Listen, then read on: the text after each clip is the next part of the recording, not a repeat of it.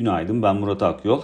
ABD dahil birçok ülkede Noel tatilinin ardından bugün piyasalar yeniden işleme açılacak ancak aralarında İngiltere'nin de bulunduğu kimi ülkelerde tatil devam ediyor. Kaldı ki açık olan piyasalarda tatil rehavetinin etkilerini görmeyi bekliyoruz. Bu etki muhtemelen hafta boyunca devam edecektir. Çünkü cuma günü de zaten birçok ülkede piyasalar kapalı olacak.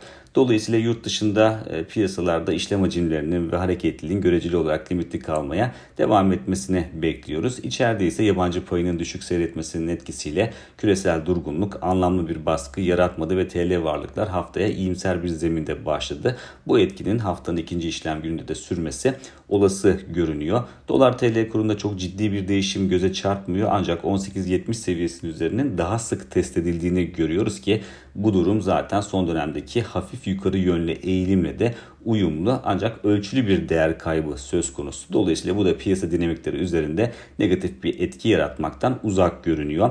E, Borsa İstanbul'da ise yabancı payının düşük seyretmesinin yanında enflasyon dinamiklerinin de devreye girmesiyle son dönemde yurt dışı borsalarla korelasyonun belirgin şekilde azaldığını görüyorduk. Bu kapsamda yurt dışı piyasalar Noel tatili nedeniyle kapalı olsa da Borsa İstanbul'da yukarı yönlü eğilim devam etti. Ki teknik açıdan 5500 seviyesi de e, aşıldı dünkü kapanışla birlikte. E, Paylaşımlarımızda sık sık 5550 seviyesine vurgu yapıyorduk. Bu seviyenin kısa vadede ilk hedef olduğuna dikkat çekiyorduk. Dün bu sınıra kadar yükseldi Borsa İstanbul BIST 100 endeksi ancak burada tutunmayı başaramadı. E, bu seviyenin üzerinde arka arkaya kapanışlar yapılması durumunda 5550'nin üzerinde arka arkaya kapanışlar yapılması durumunda endekste yukarı yönlü hareket etme eğiliminin güç kazanmasını bekleriz ki böyle bir senaryoda ilk etapta 5680 puan seviyesi hedef olarak izlenebilir.